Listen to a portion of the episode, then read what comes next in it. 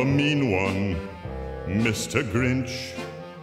You really Olá, bem-vindo ao Pinguim Dançarino, seu podcast semanal voltado para discutir animações e aspectos linguísticos. E hoje a gente está aqui para fazer um programa de pauta livre, que faz muito tempo que a gente não faz, estava com saudade já de fazer. Estou eu aqui hoje, o David João da Purificação, tá a Ana também do Jornada Animada. Oi! E a gente vai fazer uma lista aleatória, assim, de coisas que a gente acabou não comentando ou no meu podcast ou no canal da Ana, né? Mas antes de falar especificamente das animações que a gente vai trazer, né? As séries de filmes animados e tal, eu queria que a gente abrisse espaço aqui no começo para falar um pouquinho das coisas live actions que a gente viu esse ano e que achou que se destacaram bastante, assim, pra gente. O que, que você trouxe primeiro pra gente, Ana? Então, em primeiro lugar, eu quero destacar Chuck, porque, assim, foi um marco na minha vida. Eu tô me sentindo uma adulta de tanto medo que eu tinha desse boneco bizarro. E a, começou a série, eu simplesmente me apaixonei. Eu amei, eu fiquei viciada. No início eu ficava fechando o olho, mas agora eu tô já habituada a enxergar o boneco na minha frente matando pessoas, assim. então, e eu achei a série super divertida, gostei dos personagens, gostei do enredo, das tramas.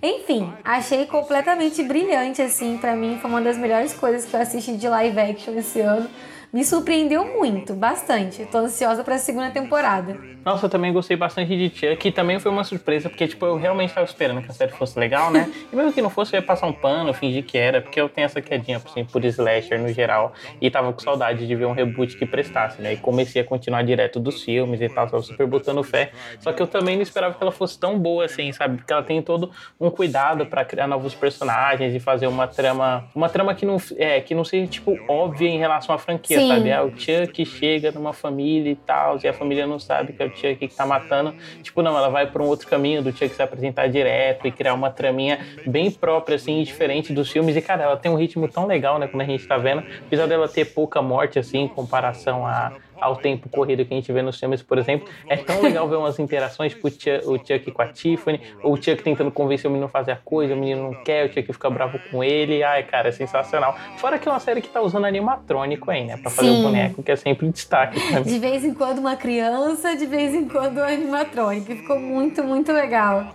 Você vê, né, como quando o orçamento sobe, o pessoal consegue pagar a criança. Quando não, era só pagava não, colocava ele para trabalhar 15 horas seguidas, né?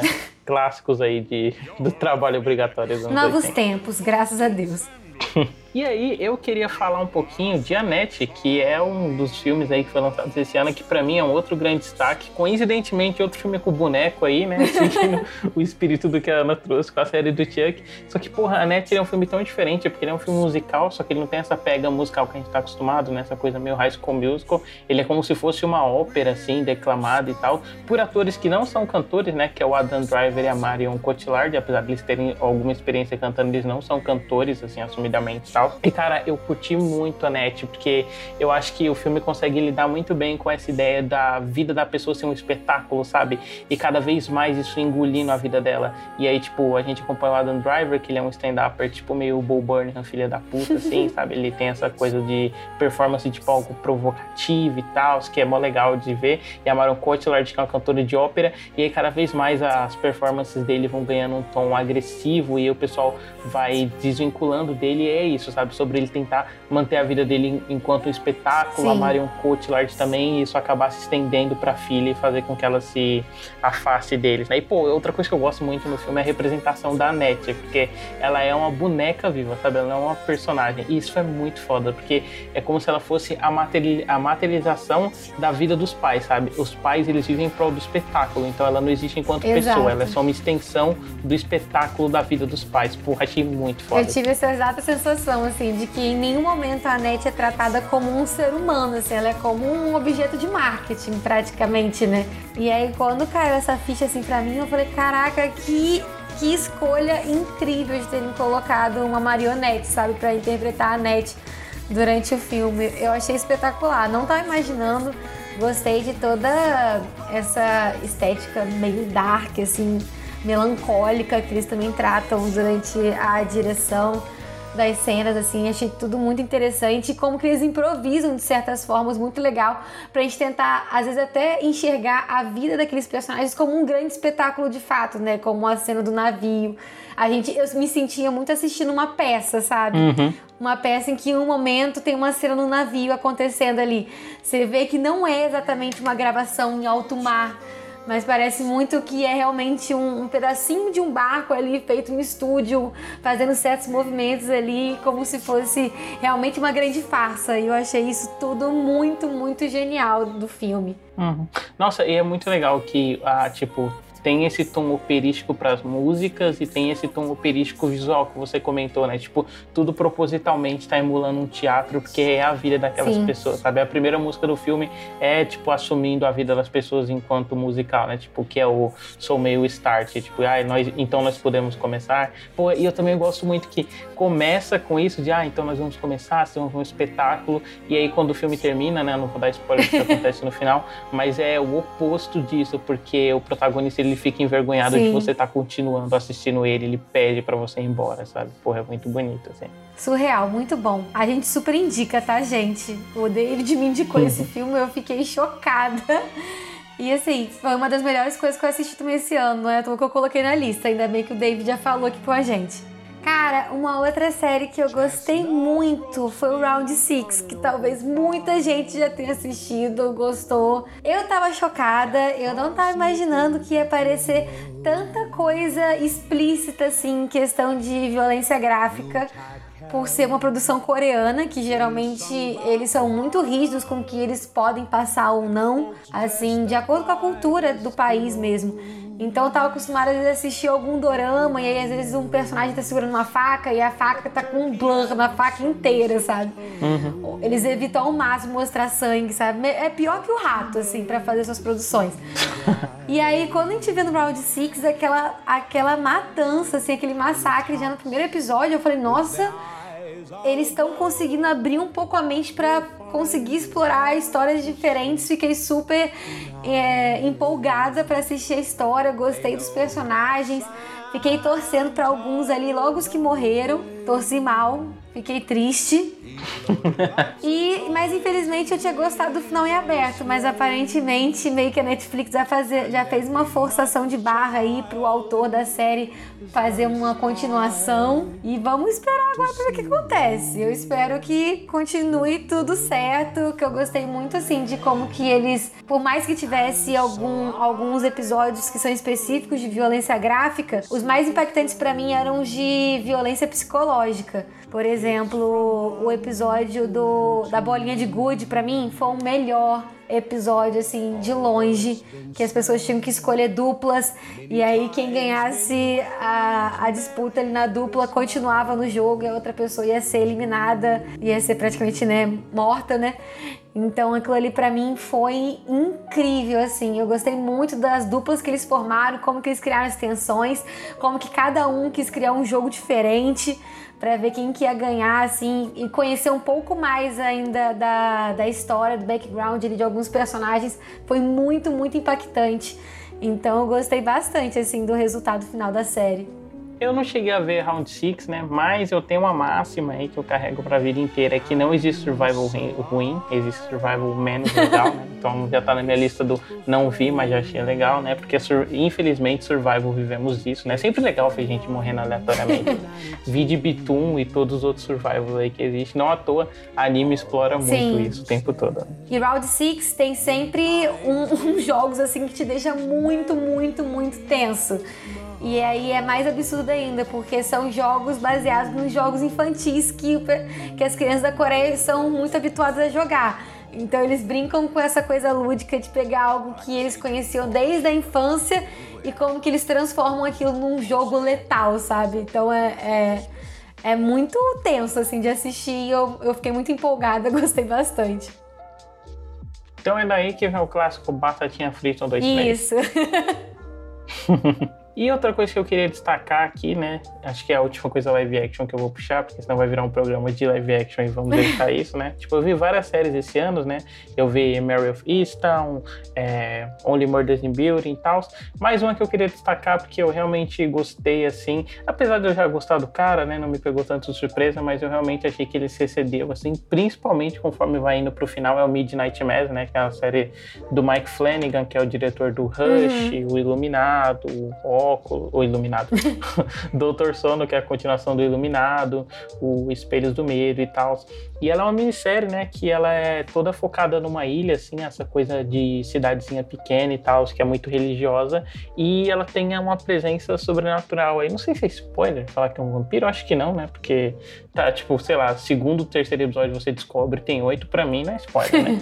Mas é uma série de vampiro aí clássico, só que ela reimagina o vampirismo todo sobre um olhar mais peculiar, sabe? É sobre é, é meio que sobre uma visão religiosa uhum. do vampiro. Então é o vampiro meio que tratado enquanto uma entidade santa, assim, e como ele vai mudando a vida das pessoas e toda toda toda a estrutura do, de como aquela ilhazinha lida com essa questão da religião, né? E tipo, eu sei que tem aquele aqueles momentos meio crítica social fuderosa demais lacrou na série, né? Tipo, ah, olha aí, gente, a mulher crente é a pior de todas. Ela matou o cachorro aqui no primeiro episódio e tal. Mas eu acho que a série lida muito bem com isso, porque apesar dela expor essas hipocrisias religiosas, ela não é uma série que ela existe só em prol disso, sabe? Ela tem muito essa relação dos personagens lidarem com trauma, seja esse trauma é, psicológico causado por alguma coisa do passado, ou o próprio trauma e o medo da existência, sabe? Porque no fim ela é muito sobre isso, assim, ela é muito bonita, porque é isso que eu queria trazer ela também. É, e eu acho que a última, assim, que eu vou colar, eu tinha várias, assim, na minha cabeça agora.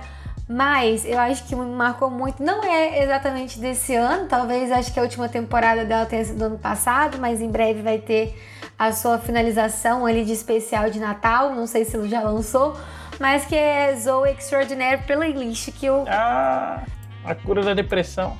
Eu conheci esse ano e eu fiquei completamente encantada, porque é um musical é sobre a vida da Zoe, como que essa mulher vai transformar a vida dela de ponta cabeça depois que ela descobre que ela consegue ouvir, ver os pensamentos das pessoas através de canções.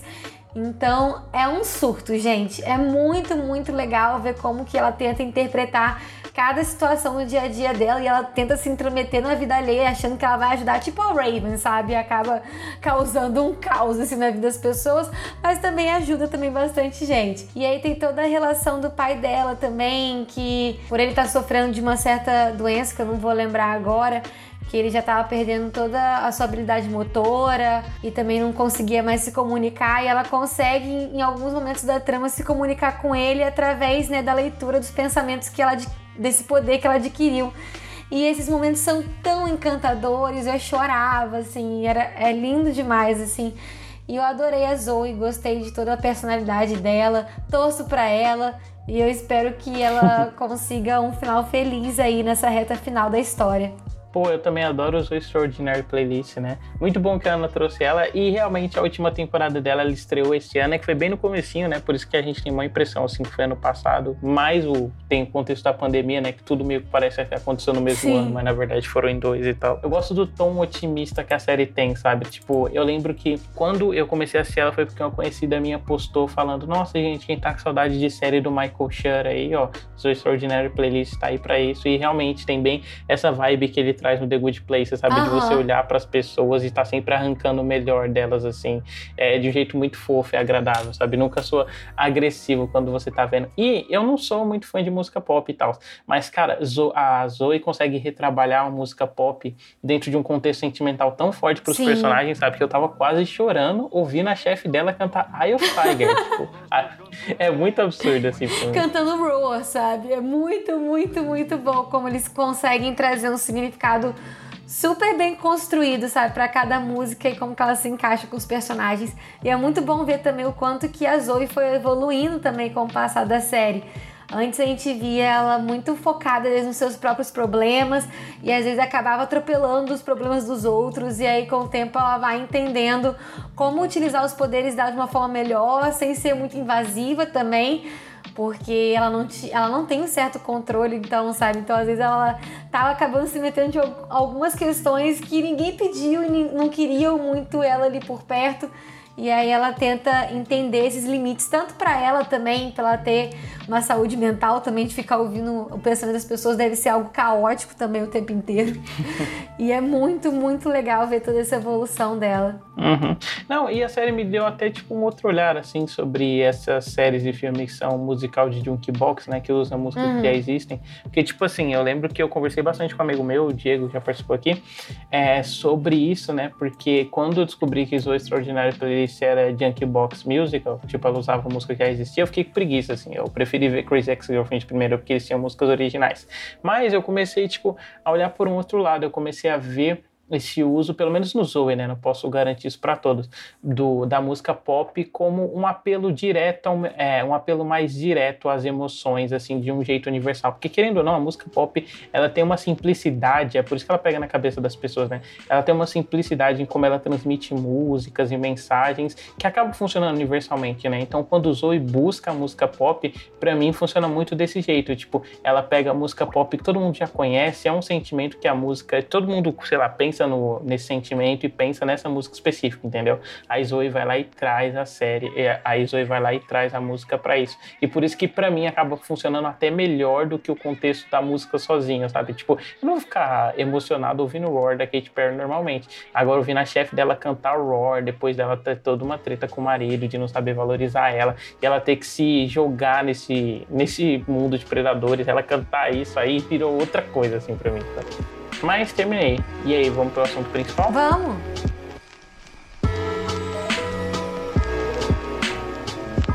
Actually, Lucy, my trouble is Christmas. I just don't understand it. Instead of feeling happy, I feel sort of let down. I know how you feel about all this Christmas business, getting depressed and all that. It happens to me every year.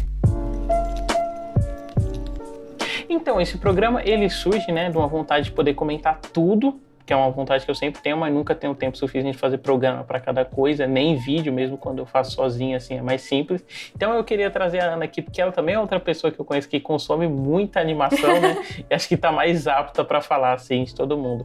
Então, Ana, primeira coisa aí que você não falou no seu canal, o que, que você traz pra gente? Então, gente, eu acho que é bom a gente já tirar esse band-aid de uma vez por todas.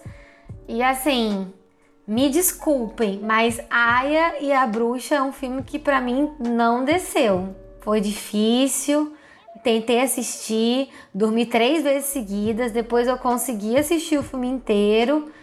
E olha, é muito triste dizer, mas é um fracasso para mim do estúdio Ghibli. Eu fiquei bem decepcionada com o resultado, assim. Tanto em estética quanto em história. Eu achei tudo muito, muito, muito fraco. O 3D é muito genérico e com pouca textura. E quando tá nas cenas de noite, dá até uma disfarçada, assim. Mas de dia, nossa, gente, é, é triste, assim, de assistir. Eu, eu olhava para aquilo e falei, gente, isso aí não é Estúdio Ghibli. O que, que aconteceu? Goro Miyazaki, o que, que o senhor fez com esse filme, com essa história, assim? Eu fiquei muito, muito, muito triste. E aí, meio que a história também demora para andar, porque é, é sobre a Aya que acaba sendo adotada por uma bruxa e aí ela se transforma na aprendiz dessa bruxa e ela vai descobrindo aos poucos que, que essa bruxa tem relação com, que, com quem seria a mãe da Aya também. E tentar descobrir por que, que a mãe da Aya deixou ela no orfanato. Enquanto isso, tem o Mandrake lá que tem as crises de raiva dele, assim, do nada. Então é. Sei lá, achei tudo muito confuso, ao mesmo tempo simples demais e com uma trama que demora muito para andar, assim. E principalmente a estética, porque acho que a estética, a gente vê que os traços assim dos rostos, principalmente, tem muito a ver com os traços do estúdio Ghibli, mas o 3D não casou assim. Eu sinto que a animação é muito estática, bruta, sabe? Principalmente com que o estúdio Ghibli está acostumado a fazer, sabe? Eles são, eles são incríveis para mostrar expressões de personagens quando às vezes o personagem se arrepia ou tem aquela travada porque ele tá nervoso ao, ao reagir a alguma coisa. E no 3D eles tentam fazer isso, só que uhum. fica apenas blocado, não parece que tá algo interessante visualmente. Até as expressões também, assim, então. Ai, não sei, eu só espero que eles não façam isso novamente.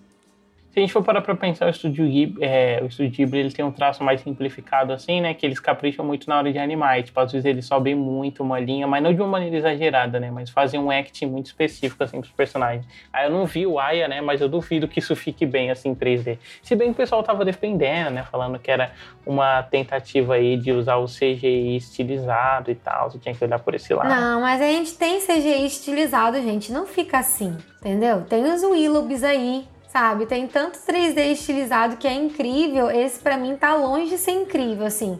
Nem parecia ser algo de um estúdio tão grande quanto o estúdio Ghibli, sabe? Eu olhava para aquilo ali e falei, gente, tá faltando textura, tá faltando iluminação, tá faltando cenários interessantes, que é algo que o estúdio Ghibli sempre dominou muito bem. Tanto que quando uhum. tem alguns planos ali abertos, sabe, para mostrar realmente paisagem, às vezes dá aquela sensação de que eles nem fizeram em 3D, assim. Mas eles devem ter feito em 3D e colocado várias camadas para ficar um visual mais interessante.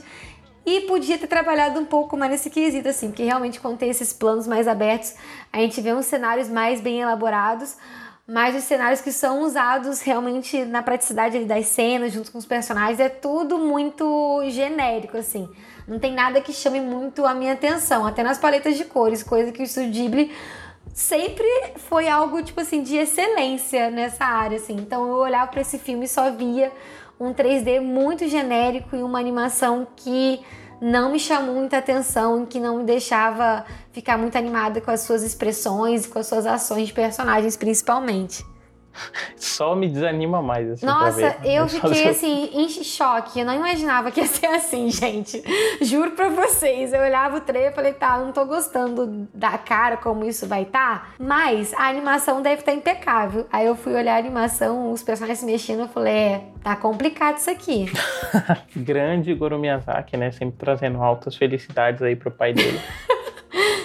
Não é à toa que o Real Miyazaki já tá falando que voltou da aposentadoria, vai fazer mais o, o seu mais novo último filme da carreira dele, né?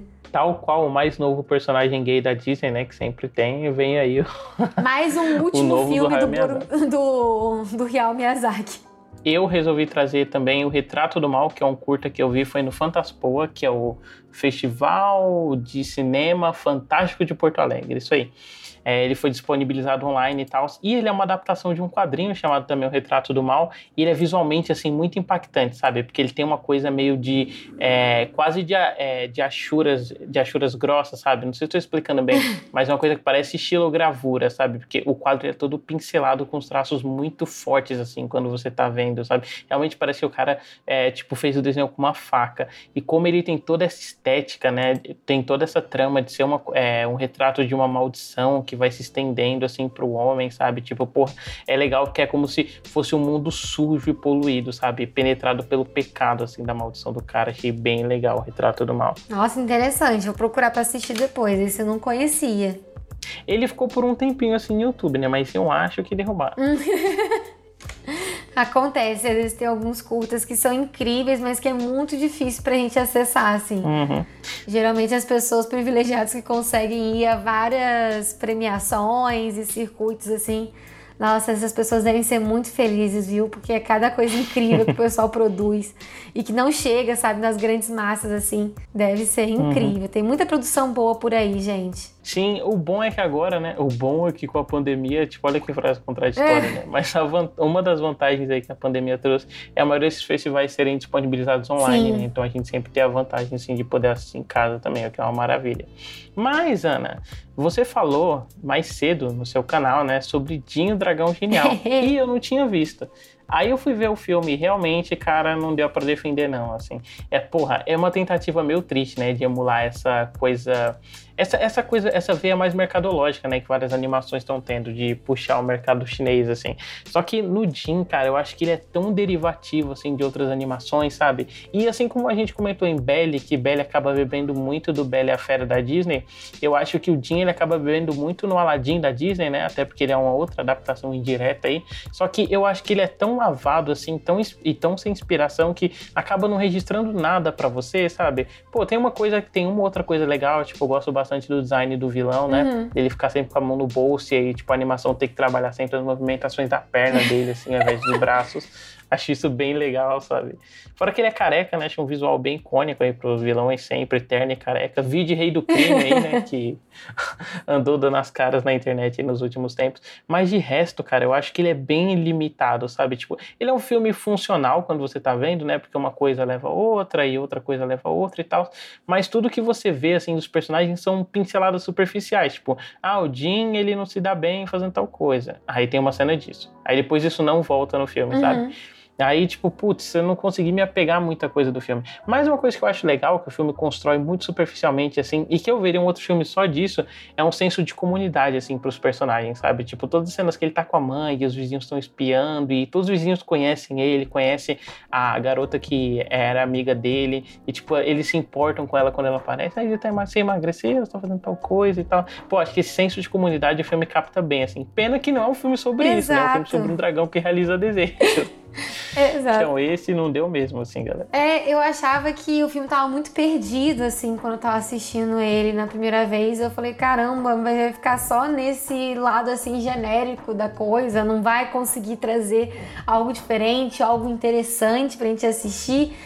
E não tava acontecendo nada disso. Acontece a cena da comunidade, né, de quando o, o né, mostra o, ao dragão ali a família dele, ele volta ali pra casa dele. E aquele momento era muito legal. Eu queria que talvez a animação tivesse focado ou nessa relação do, do Jim com as pessoas ao redor dele, como que ele se enxerga, mas não, ficou tudo muito raso. Ou então eles podiam ter feito um filme focado no dragão, mostrar toda essa trajetória dele com os seus 10 ali é, donos, né, diferentes e ver como que ele foi evoluindo com o passar do tempo, assim.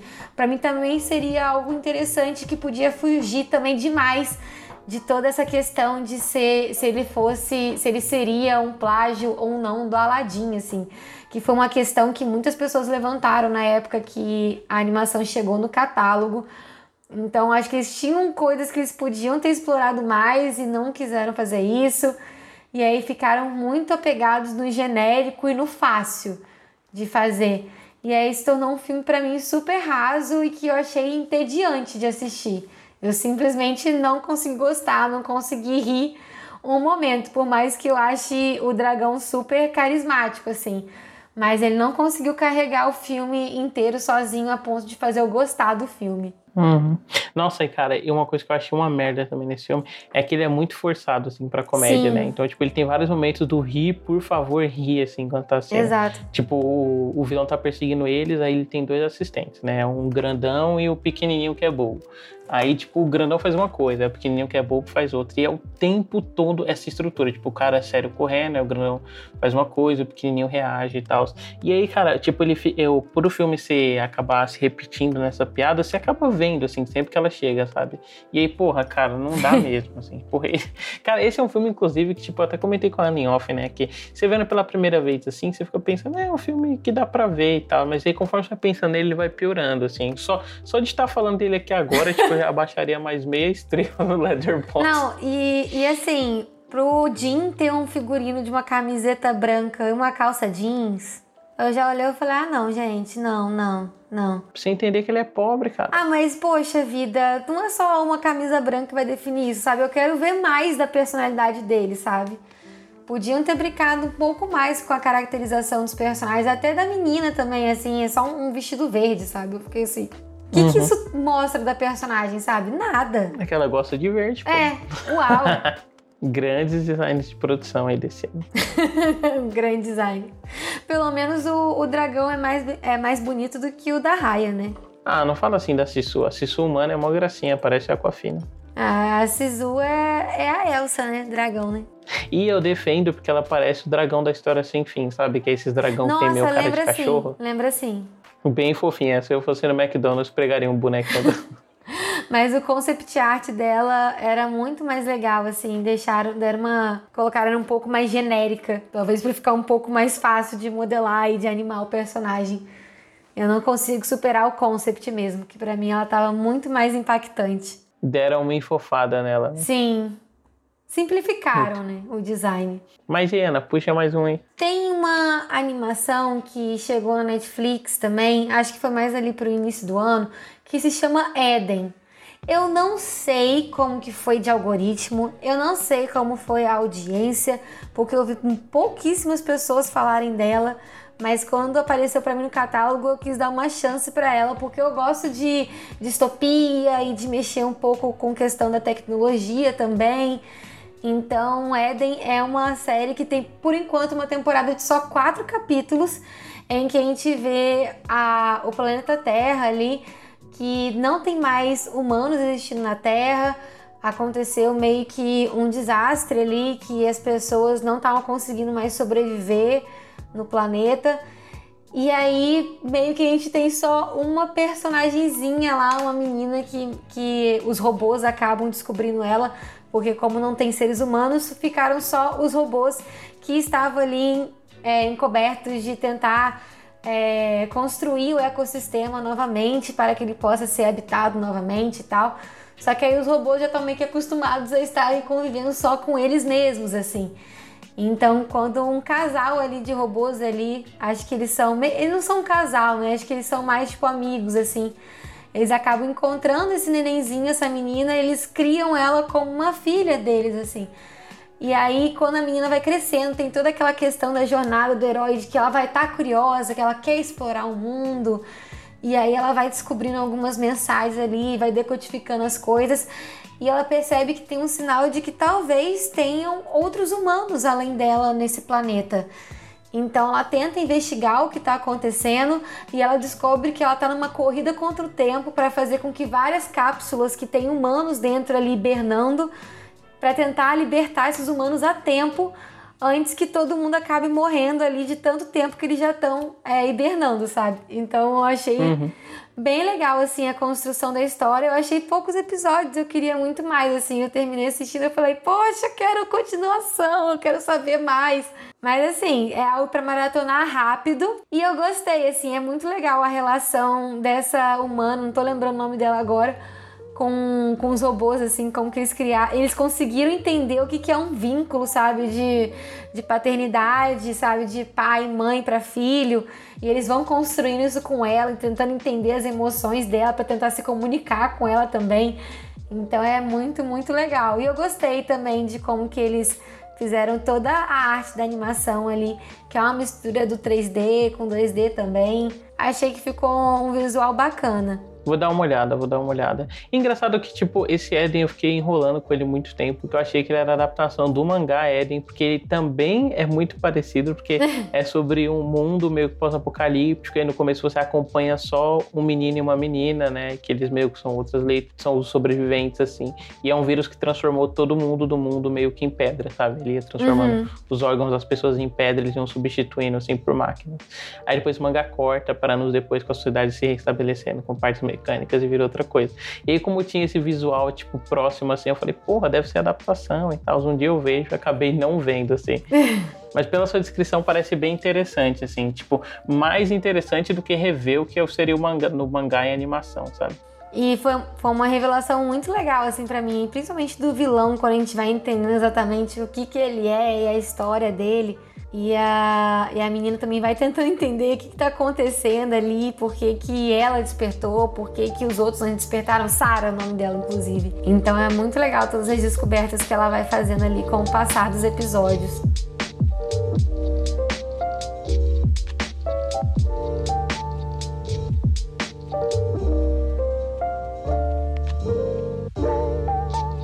E aí, Ana, eu fazer uma dobradinha agora, trazendo dois aqui, sobre um tema que você já trouxe no seu canal. Então, se você quer saber mais sobre esse tema específico, você pode ver no canal da Ana, né?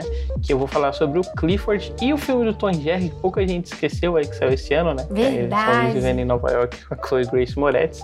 E aí, tipo, eu acho que assim o Tom, o Tom Jerry ele é bem pior do que o Clifford, né? Clifford ainda é mais legalzinho que o Tom Jerry. Mas esse é o mesmo problema, né? Que é encarar essa coisa de você ter o corpo estranho na realidade como parte da realidade. Apesar que eu acho que, assim, diferente de outros filmes híbridos que eu acho bem ruins, assim, tipo Alvin os Skills, por exemplo. é, eu acho que o Tom Jerry, ele pelo menos, ele tem um senso maior de humanidade, assim, do que ele tá trabalhando, sabe? Então, tipo, sabe aquilo que rola no Alvin os Skills de você tá vendo, Alvin os Skills, eles são feitos em CGI, mas todos os outros animais são live action. Uhum. Então, Tom e Jerry não rola, né? Ele encara todos os animais daquele mundo como se eles fossem desenho, sabe? Então é basicamente como você vê um episódio de desenho, assim, né? que, que os personagens tinham aquelas pernas esticadas e tal, só que eles seriam pessoas, sabe? Então, tipo, pelo menos nisso ele acerta. Mas de resto, eu acho que ele é bem limitado, assim, a repetir cenas icônicas da, da animação original, sabe? E aí, tipo, boa parte das piadas são aquelas, tipo, ah, o Tom. Tipo, literalmente a mesma cena, sabe? Feita, tipo, ah, o Tom vai voar, ele vai usar uma gambiarra aqui para fazer a asa, ou ele vai levar um choque. Porque, e, como, e tem um problema grande, porque naquela época, né, o senso de violência, assim, para esses desenhos eram bem diferentes, né? Tipo, eles tinham esse tom de um violento mais cômico. Hoje em dia, essa violência é mais amenizada. Então você fica vendo meio que uma versão lavadinha de episódios mais interessantes do que você já viu, sabe? Então, acho que acaba não pegando, assim, por isso. E coitada da Chloe Grace Moretz, né, cara? Mudar de agente aí, porque tá fazendo o filme do Tom e Jerry é foda. Oh, meu Deus, tadinho. E o Clifford, eu acho que o Clifford ele se sai melhor do que o Tom e Jerry, porque ele pelo menos tem uma narrativa que é mais consistente, né? Uhum. Porque o que acontece no Clifford? A Emily, ela vai mal na escola porque ela não tem muitos amigos. Ela é pobre, né? Na verdade, ela é bolsista. Os alunos ficam jogando a cara dela que ela é bolsista, né? Porque todo mundo é um, grande, é um bando de filha da puta na escola dela. Aí ela entra e pensa, ah, é bolsista aqui, não sei o que lá. E ela tá triste, sozinha, não tem amigos, tem um tio que é fracassado. Aí um dia ela encontra um cara que claramente seria o dono daquela loja mágica de brinquedos lá do Dustin Hoffman. E ele Uhum. fala: Não, toma esse cachorro aqui que nasceu vermelho, né? Foi abandonado. E quanto mais, e quanto mais você amar ele, mais ele vai crescer. Aí ele começa a crescer e aí o filme se desenrola a partir disso, né? Porque ele fica um cachorro gigante. Sim. E, tipo, o filme eu acho que ele seria bem legal, assim, se ele fosse só por esse lado, porque ele retrata todos os personagens à volta da Emily como personagens de desenho mesmo, sabe? Então ela tem uma vizinha que toma só leite condensado, assim, e não come mais nada. Aí tem um, tem um casal de vizinhos que são dois advogados, e a única característica dele é que eles são advogados, eles ficam andando de terninho pra cima e pra baixo. O filme é legal que ele tem essas características bem presentes, né? E ele faz dela força, mas ao mesmo tempo ele entra naquela trama genérica que todo filme híbrido, híbrido de animal em CGI tem que ter. De na verdade ter uma empresa que agora quer roubar o cachorro para poder é, acabar com a fome no mundo. Nossa, que vilão, né? Cara, quer acabar com a fome no mundo. É, fazendo tomates ele quer aumentar as comidas. Aí ele quer falar que o cachorro é propriedade dele. E aí, cara, a partir disso o filme fica insuportável assim de assistir. São piadas tipo, ah, o Clifford tá correndo na rua, agora ele vai mijar na rua que ele tá correndo, sabe? E aí o filme fica nessas piadas, assim. Mas eu gosto que no final ele acaba voltando com essa coisa de personagem, né? Porque ela junta todos os personagens para ajudar a Emily. Então, no fim, pelo menos essa coisa do humor presente de personagem acho que funciona bem. Então, eu não acho que ele é um filme ruim, assim, dito, sabe? Acho que ele é, tal- ele é um legalzinho, assim. Porém, numa escala entre Paddington e Alvin os Esquilos, né? Ele tá mais pra Alvin os Esquilos do que Paddington. Meu Deus do céu. Eu tô chocada que Tom e Jerry foi pior, conseguiu ser pior que o Clifford. Ai, cara, é muito. Apesar, poxa, eu até dava uma moral assim pro Tom e Jerry, né? Por ele usar animação 3D emulando 2D, né? Igual o filme do Charlie Brown. Mas, cara, ele acaba não fazendo nada com isso, sabe? Uhum. Cara, na verdade, assim, já aproveitando esse espaço pra problematizar essa porra. Porque, cara, Tom Jerry, cara, é um negócio que é um desenho de seis minutos, né, cara? Não é um negócio, pra, não é um negócio feito pra funcionar assim por duas horas. Uhum. Então parem de tentar fazer filme de Tom Jerry, sabe? Porra, já chegou no ponto em que a animação dos anos 90 que Tom Jerry falava e salvava a menina do sequestro é o melhor filme do Tom Jerry, sabe? Amigo, é porque viralizou, entendeu? Tipo, tivemos o filme do Detetive Pikachu. Aí o pessoal deve ter ficado ensandecido pra criar coisa ali perto da, da estreia do Pikachu. Aí temos Sonic, já temos Sonic 2. Aí tivemos Tom e Jerry. Aí temos Clifford. Daqui a pouco a gente pode ter a, a volta do Garfield, eu não duvido, entendeu? Vai ter, vai ter outro filme do Garfield, ele vai ser dublado pelo Chris Pratt. E não é meme, estou falando isso de verdade. Aí, viu? É isso, gente. O pessoal surfa na onda, assim, real, sabe? Começa a ter uma produção que vai bem, que nem o Detetive Pikachu. E aí, meu filho, vai surgir 300 mil projetos muito parecidos. A gente está agora vivendo essa fase da, da Marvel também, né? Como que ela tá tomando o mercado, fazendo com que muitas produções tentam produzir coisas numa, numa fórmula de história parecida ou acaba sendo engolindo assim no marketing e na falta de espaço de cinema, né? Já imaginou o universo cinematográfico do Tom e Jerry sendo feito na hora? Pelo amor de Deus, não. Ah, é, tivemos o filme do Pica-Pau. Sempre bom lembrar dessa tragédia da história do cinema, que é o filme do Pica-Pau. Grande filme aí com a Thalia, com a Thalia Yala, quem lembra? Isso aí. Ela mesma. Ah, e a Natália, a Thalia Yala, né, cara, ela não faz nada assim da vida. Ela, o que ela faz é xingar taxista quando ela pode, né? meu xingar Deus. taxista francês. Acho que agora a gente pode falar de algumas coisas boas. E eu já queria começar a falando. Só pra lembrar, né, gente? Porque a gente tá falando aqui de um- umas coisas que eu tô assim triste já. Vamos tentar dar um up né, nesse astral aí. Porque tá difícil as últimas produções que a gente comentou. e assim, eu queria falar de alguns curtas-metragens. Então, primeiro eu quero enaltecer um curta-metragem que foi feito praticamente independente, né? Que se chama O Tamo Junto, que tá disponível no YouTube para todo mundo poder assistir.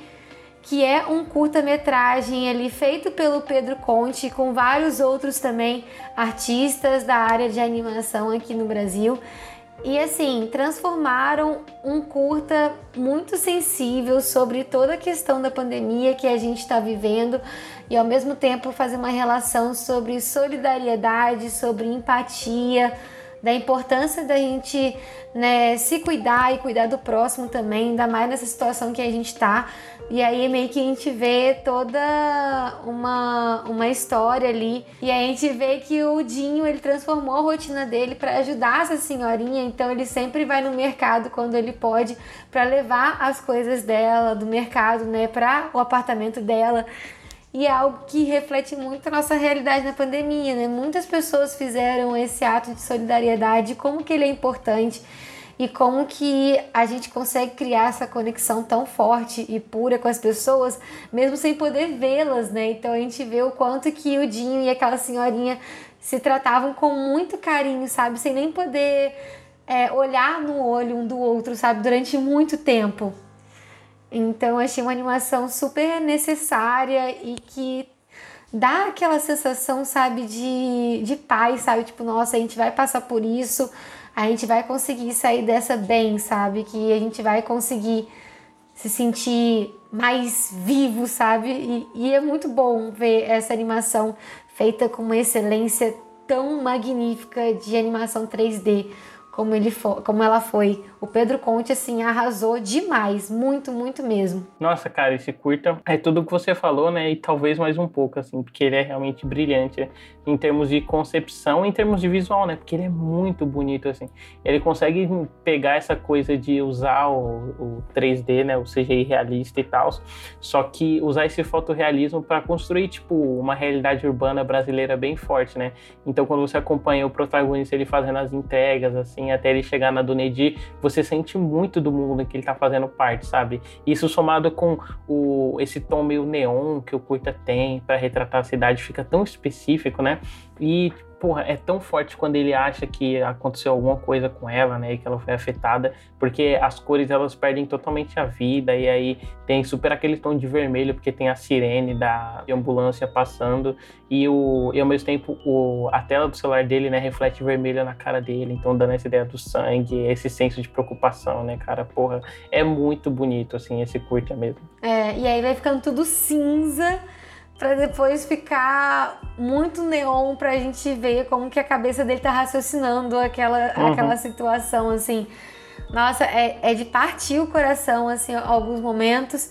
E que, nossa, eu fico sem palavras pra descrever esse curto, assim, apenas magnífico. Eu fiquei muito, muito emocionada quando eu assisti e que eu pensei, nossa, que que projeto necessário, sabe? A gente pre... Todo mundo precisa desse curta, da mensagem que ele traz. E eu só espero muito que esse curta alcance muitas e muitas e muitas e muitas pessoas no mundo inteiro. É simplesmente genial. E aí, Ana, aproveitar que você já puxou um curta, né? Eu vou puxar outro. E um que eu só vi porque você me indicou, né? Que é o Sprite Fright. Ah. Cara, que é muito legal porque ele pega meio que essa tendência de narrativa de, dos anos 80, né, de filmes slasher, esses filmes de massacre, assim, com adolescentes, e ele constrói aí outra grande versão da Fantástica Fábrica de Chocolate, né, seguindo a, a tradição aí da Fantástica Fábrica de Chocolate, Midsommar e agora Sprite Fright, né, então esses filmes dos jovens fazendo merda e se fudendo logo depois, que é, são sempre sensacionais de assistir, e aí o Sprite Fright, o que que ele é? Ele é sobre um grupo, né, como eu já coloquei, de adolescentes e tal, eles vão acampar e eles, tipo, estão poluindo o meio ambiente, eles encontram seres que, com formatos de cogumelos que são como se fossem os Smurfs, assim, e aí, à primeira vista, fofos e tal, e aí depois você descobre que é uma coisa, na verdade, meio Smurfs assassinos, sabe? Os jovens começam a ser punidos um por um, assim, baseado em como eles detonaram a floresta. É muito legal. Gostei muito do design de animação dele, porque apesar dele ser CGI, ele meio que emula um movimento stop motion, né? Ele lembra muito os irmãos Willoughby nesse sentido, tipo, as às vezes o personagem vai falar e a boquinha dele dá um saltinho, assim, para falar, sabe? Esse efeito de clipagem é bem legal quando você está vendo visualmente. E o design de personagem é muito legal, porque desde o começo você sente essa carinha de anos 80, né? Mesmo você não tendo nenhuma, tipo, nenhuma explícita, nenhum diálogo explicitando, né? A época em que se passa e tal. Só que na hora que você vê, você, nossa, por que será que tem tanto uma cara de anos 80? Aí quando vai pra essa coisa meio Smurfs assassino, você reconhece na hora, né? Esse tipo de terror, cara. E é muito legal. Fora que os, o jeito que eles constroem os estereótipos são muito legais. Os personagens A é protagonista, muito bom. né? Isso, cara, é muito legal. É muito específico, né? Porque a protagonista nerd, o cara que é meio pela saco, parece o Fred do Scooby-Doo, o maconheiro, a menina que só se importa com a beleza. Ai, então tem... é muito legal. É muito bom, assim, acho que é tudo muito estilizado, assim, desde os cabelos até as roupas. Então, eu achei que ficou um visual muito incrível. Eu descobri essa animação, tipo, na época do Halloween, assim. E aí eu fiquei, caraca, por que, que eu não conhecia essa animação antes? Por que, que não lançaram antes para eu poder indicar para as pessoas no especial de Halloween? Eu fiquei assim, impactada. É um projeto do Blender Studio, então dá para vocês acharem no YouTube, no canal do Blender Studio, essa animação Sprite Fright. E nossa, gente, é incrível assim. Quando começou a dar todo o plot twist do que, que eram aqueles Smurfs ali de cogumelo, era eita atrás de eita, assim. Eu, eu tava imaginando que ia ser só uma animação fofa, divertidinha, e aí eles vão brincando com um gore, com um terror, que nem o David falou, e a animação só fica melhor a cada minuto que passa. E aí, Ana, você pode puxar o seu último aí, e eu acho que depois disso a gente pode falar só da Sabia Sabiazinha e a gente conclui. O que, que você acha? tá. Eu acho que uma animação também, um curta-metragem que me encantou muito se chama Vinte e Poucos, que é da Pixar, se eu não me engano, tá lá disponível no Disney Plus pra gente poder assistir. E eu vi que nessas últimas premiações aí de animação, de cinema em geral, eu não tô vendo muito esse curta ser indicado, assim, que eu acho uma pena. tô vendo que ele tá sendo pouco lembrado e eles acabam colocando outro, outro curta da Pixar, talvez o Nona, ou até mesmo aqueles Juntos Novamente também, que eu acho que ele era eu acho que ele é o curta-metragem que acompanhava Raya, né? Porque. É isso mesmo. Porque quando Raya chegou no Disney Plus, minha gente, eu paguei 70 reais, mas não veio o curta junto, não. Demorou muito tempo para aquele curta chegar no catálogo. Não entendi por quê. Mas foi isso. Mas uma coisa que eu gostei muito desse curta foi o conceito dele em si. Além de também ser uma animação que usa o 2D também.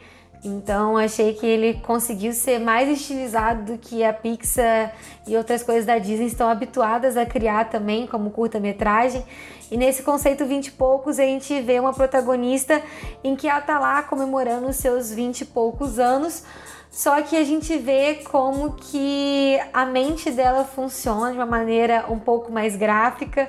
Então a gente vê que esses 20 e poucos anos dela são transformados meio que em fases diferentes ali da vida dela. Então ela, é, ela não é uma personagem inteira, ela é dividida em três personagens, né? Uma personagem que é de é, um ano, uma personagem que tem 10 anos, a outra que tem tipo 16. Que a gente vê diferentes tipos de humor, diferentes fases da vida dela e como que todas essas fases dela completam ela por inteiro para ela ser quem ela é hoje. Então é muito legal que vai juntando aqueles conflitos de a gente está tentando passar por aquela transição da, da adolescência para o adulto, então a gente é inseguro com muitas coisas, com questões, tipo, às vezes, da nossa autoestima, da nossa imagem e de, de como construir a nossa personalidade de fato. E eu achei essa ideia tão simples e ao mesmo tempo tão genial assim de construir, conseguiu construir uma dinâmica tão legal com as personagens assim. Tanto que a, a diretora ela falou que elas refletem muito a personalidade dela também, elas são parecidas com ela até. Então achei uma animação que foi simples e ao mesmo tempo muito divertida que me marcou assim, porque quando eu assisti para mim fazia tudo muito sentido, assim.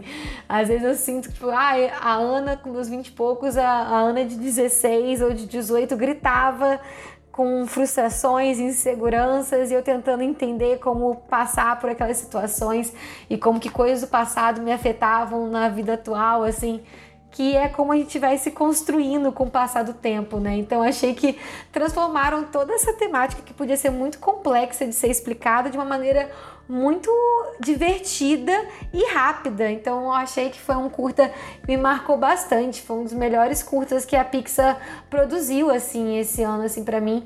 Mas infelizmente eu vejo que as pessoas estão dando muito mais atenção para outros curtas como Nona. Ou o próprio Us Again, né? Que é o que eu, acabei vendo o pessoal mais comentando também. Tanto que esse curta que você falou agora é a primeira vez que eu ouvi falar dele, assim. Acabei de adicionar ele aqui na lista dos exemplos, mas eu realmente não tinha ouvido falar dele, mesmo ele fazendo parte do Sparkle Short. Não, e, e ele é muito divertido, ele é muito rapidinho, assim. E, nossa, é sério, eu, eu pirei, assim, com a ideia de quando ela, ela meio que abre o casaco porque ela tá meio que numa boate, aí a gente vê que, na verdade, não é um ser inteiro, são três seres, assim, empilhados um em cima do outro, tentando se passar de adulto, sabe? Como se elas uhum. se sentissem impostoras por estarem ali comemorando talvez os 21 anos daquela da protagonista, né? Então é muito engraçado como que isso vai sendo elaborado, assim sensacional. Coloquei aqui na lista, ver logo mais. O bom de curta, né, cara, é que se a pessoa falar, ah, eu tô sem tempo de ver, você sabe que é mentira dela, ela só não quer ver mesmo. Né? Então, né, tem uma série de coisas aqui que eu acho que elas não valem tanto um comentário estendido, né? Mas tem, por exemplo, o Curta Blush, que a Ana indicou, que eu uhum. achei totalmente, ah, tipo, qualquer coisa, assim. Eu achei meio feinho o design, não tem muito o que dizer além disso, né? Tipo, as pessoas realmente parecem que tiveram corpinhos comprimidos, e aí você fica vendo isso lá por sei lá, por 10 minutos, né? Que é um curta da Apple Play. Tipo, com certeza ele tem um visual bonitinho, assim, né? Acho que é pra agradar a maioria das pessoas, que é essa coisa meio wallpaper de, ah, você vai ver a natureza, a natureza é super detalhada e tá em um fundo estrelado e tal. Uhum. É, outras coisas que eu vi, né, que também não vão valer um comentário estendido. Um é o curta do Loki, que é uma merda, assim, horroroso esse curta. Achei que de todos, tipo assim, tudo bem que óbvio que esses curtas são feitos só para vender as coisas, né? Mas esse é muito descarado, porque ele é só uma colagem do Loki em vários momentos, assim, dos filmes mesmo, só que no design dos Simpsons, sabe? Então, acho que deles eu achei o pior, assim. E acho que para destacar e finalizar aqui, esse eu acho que valeria alguma coisa, é o curta, né? Que ele é meio que a continuação do filme Luca, que a gente já tem um podcast comentando, você pode ouvir lá. Que é o Tchau Alberto, né? Que é um curta que mostra o Alberto vivendo agora na cidade, né? Enquanto pescador. E eu achei bem bonitinho ele. Não sei você, Ana. O que, que você achou? Ah, eu achei fofo porque era o que, assim, eu queria assistir um pouco mais na animação. Porque a gente via toda a relação do, do Alberto com o pai da Júlia e, e, tinha tanta química, tanta coisa legal assim para explorar, só que a animação tinha várias outras coisas para apresentar pra gente, muitos elementos. Então a gente entende como que é a conexão dos dois, a gente entende por que, que o Alberto decidiu ficar ali em Porto Rosso e não ir para a escola como o Luca decidiu fazer. Mas a gente sabe daquela sensação de que eu queria ver um pouquinho mais. E que bom que eles já estavam pensando em fazer um curto exatamente sobre isso, para mostrar o dia a dia do Alberto em Porto Rosso e toda essa relação com o pai da Júlia, né? E eu achei aquilo tão fofo. Eu fiquei emocionada porque o Alberto, para mim, ele é o melhor personagem daquela animação. Eu amei ele, assim, eu, eu chorei nos momentos de. nos pontos dramáticos da história dele na animação, né, do longa-metragem. E eu fiquei ainda mais emocionada em ver como que construiu realmente essa relação de pai e filho entre os dois e que era algo que era, era algo que faltava tanto na vida do Alberto, né, que ele queria tanto e às vezes ele não sabia expressar ou perceber que talvez era isso que mais faltava ali na vida dele, né? Uhum. Então achei tão, tão bonito assim, ao mesmo tempo que conseguiu ser cômico, né? Porque o pai da Julia é todo aquele personagem super sisudo e contido, sabe? Ele não consegue se expressar muito bem. Então o Alberto ele meio que vai interpretando erroneamente o que está acontecendo ali no dia a dia e tenta impressionar o cara a qualquer custo. E tem um final assim super impactante e fofo. Nossa, eu me, me derreti toda com o final desse curto, eu amei. Nossa, cara, é exatamente isso. E é legal porque ele, o curta constrói de maneiras não maniqueístas, né? A relação dos dois. Porque o Alberto a gente já tinha muito da relação dele com o pai por conta do filme, né? E do pai ser essa figura ausente. E o pai da Julia, né? Ele sempre foi essa pessoa mais amena e um pouco distante, né? No, tipo, não no sentido é, físico, mas no sentido de como a gente enxerga ele como personagem, né? Pelo que você colocou, ele ser sisudo, ele ser essa pessoa de poucas expressões, né? Que na verdade ele é aquele estereótipo do cara que é grandão, mas é fofo, né? Uhum. Aquele cara que você olha de longe, esse cara é fofo, porque ele tem uns tracinhos redondinhos, um bigodinho e, um, e uma sobrancelha que cobre os olhos. Mas é, é, muito legal, tipo, ver ele lidando com o Alberto, né? E, cara, aquele diálogo dele falando sobre como o pai dele tratava ele, ele Sim. falando sobre como ele ia tratar o Alberto e como ia ser diferente, sabe? Porque ele não queria viver aquilo de novo. Cara, e também me pega muito, sabe? E muito porque, pô, a gente tá acostumado a ver o Alberto sendo essa pessoa ativa, né? No Luca a gente percebe muito isso, quando ele tá sempre tentando impressionar e se colocando como a pessoa que sabe Uhum. das coisas e tal. E aí, tipo, ver ele, ele tentando impressionar e ele, e ele finalmente tendo uma consequência direta disso, né? Porque no filme a gente vê isso mais como piada e aqui a gente vê isso afetando ele um pouco emocionalmente. Pô, achei uma evolução bem interessante, assim, do personagem, mesmo feito em, sei lá, só oito minutos, sabe? Achei gostosinho demais também. Ah, é, foi muito bem construído. Tanto que esse personagem, né, o pai da Julia, ah, muitas pessoas apostavam que ele talvez seria o vilão, né, do filme, né, de Luca. Meu Deus. De tanto que ele carregava esse estereótipo, assim, sabe, de alguém super sisudo e talvez muito frio, e talvez ele fosse o caçador das criaturas marinhas, sabe, na animação. E aí E ele parece o pai do Tá Chovendo Hambúrguer também, né? Que é babaca. Parece, sim, verdade. E aí a gente vai assistindo o filme e a gente vê que nem nada disso, ele vai muito além do estereótipo físico que ele tem, sabe? E é, nossa, e essa questão do pai que ele teve, assim, nossa, que ele também me pegou muito forte, assim. Eu fiquei, caramba, que coisa bonita que eles construíram em pouco tempo. E que eles conseguiram criar uma relação direta com o filme também. Não parece que é algo completamente cortado do nada, sabe? A gente consegue entender exatamente o ponto da narrativa e como que tudo fez muito sentido ali do filme pro curta e do curta pro filme.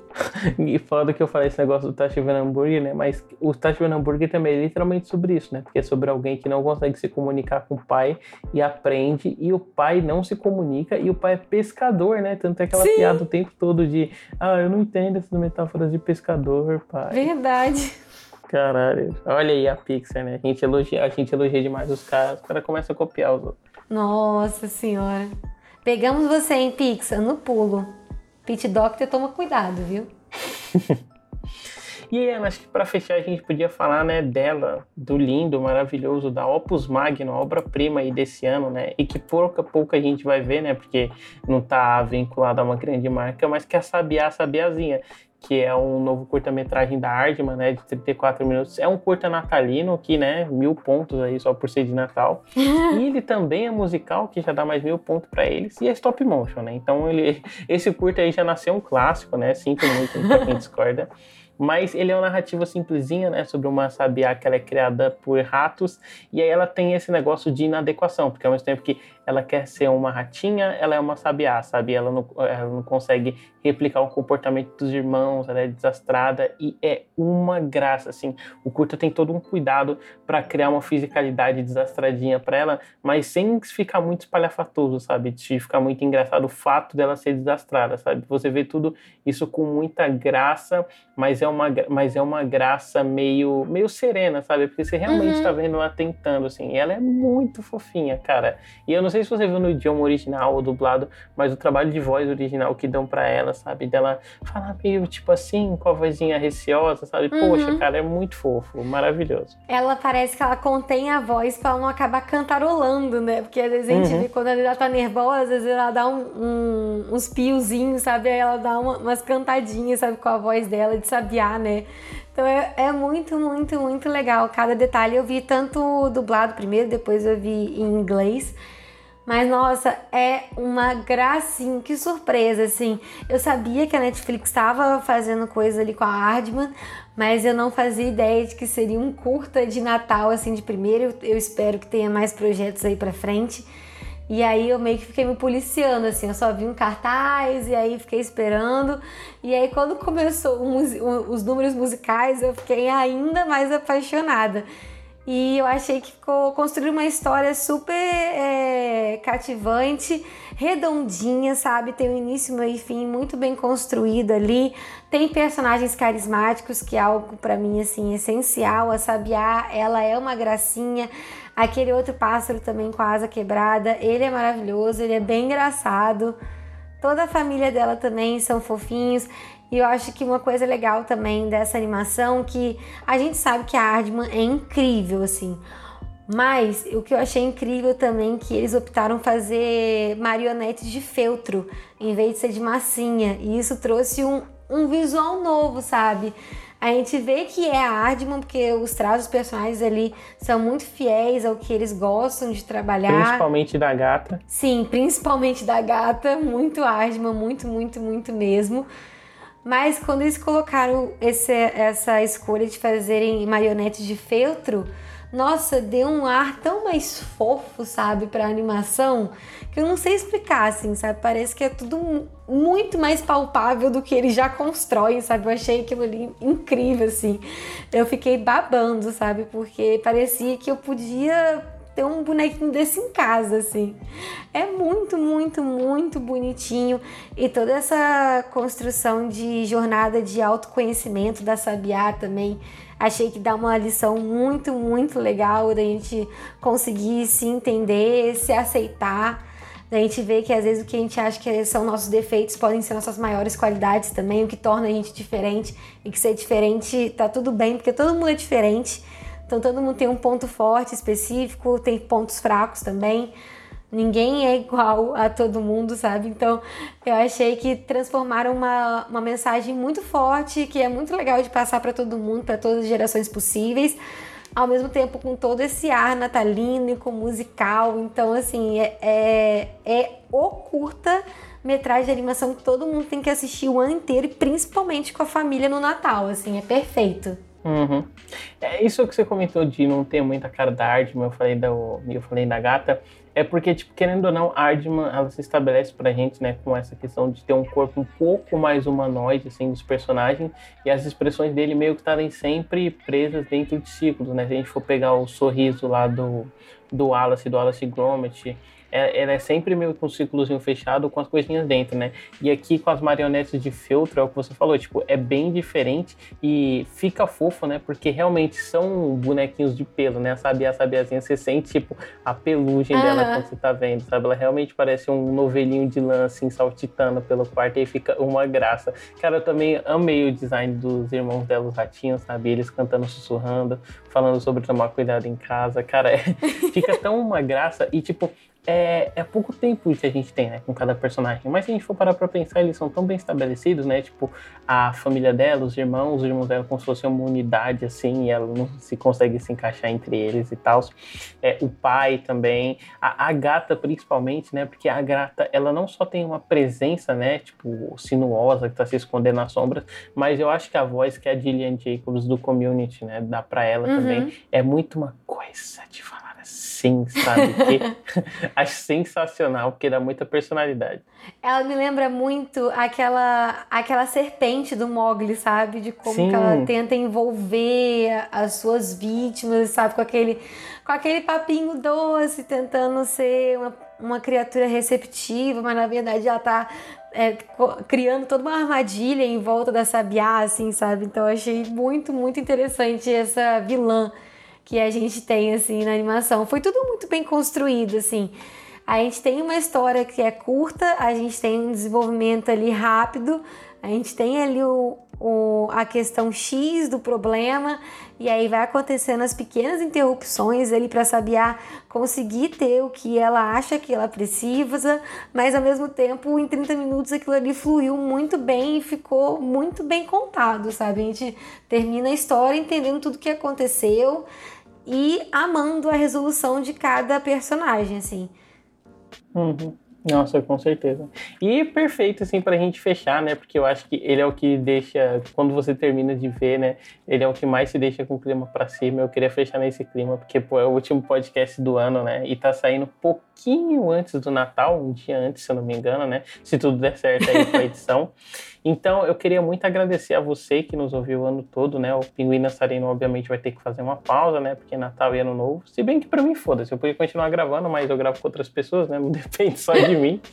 E realmente vou precisar descansar e me preparar melhor, porque ano que vem vai ter vídeo, vai ter um monte de coisa nova.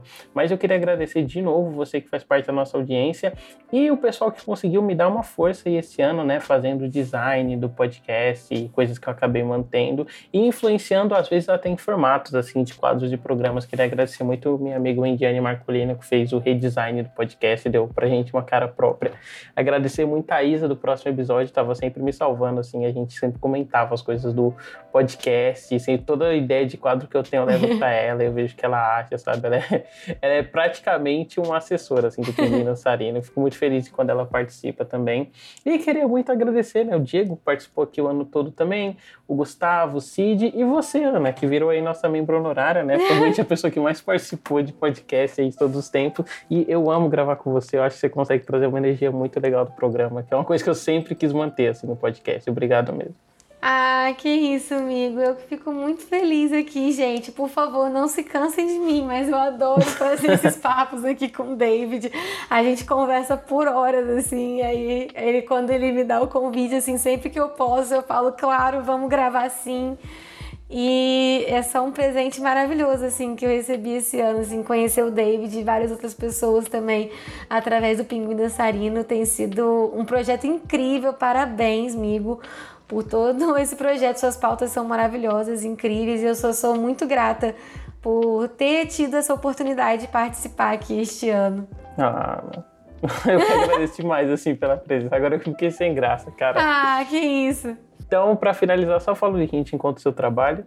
Então, gente, eu sou a Beatriz Bassan, eu tenho um canal no YouTube chamado Jornada Animada, onde eu falo especificamente de desenhos animados, de qualquer estúdio, de qualquer técnica, de qualquer nacionalidade. Então, se vocês adoram, assim como o David e eu, conversar sobre desenhos animados, assim como foi todo esse podcast praticamente, dão lá uma oportunidade pro meu canal Jornada Animada. Podem também me encontrar no Twitter como arroba Jornada Animada e no Instagram, por enquanto, meu Instagram pessoal. Eu espero que ano que vem eu faça finalmente uma conta pro canal. Mas por enquanto tá sendo Ana com dois N's, B, underline, Bassan. Qualquer coisa vai estar nas descrições aí para ajudar vocês, porque, como eu sempre falo, meu nome é complicado mesmo, tá, gente? Justo. Falando em nome complicado, né? O nosso no Twitter é impronunciável, então vocês precisam Pinguim Dançarino. No Instagram é pinguim.dançarino. Se você quiser me seguir nas redes sociais, o meu letterbox é David R Purificação. É, no Twitter é arroba DavidJuan3P, é D-E-I-V-I-D. E o Instagram é david.r.p. Então é isso. Até o ano que vem com o próximo episódio. Tchau, tchau. Boas festas. Given the choice between the two of you, I'd take the seasick crocodile. You're a foul one, Mr. Grinch. You're a nasty, wasty skunk. Your heart is full of unwashed socks. Your soul is full of gunk, Mr. Grinch.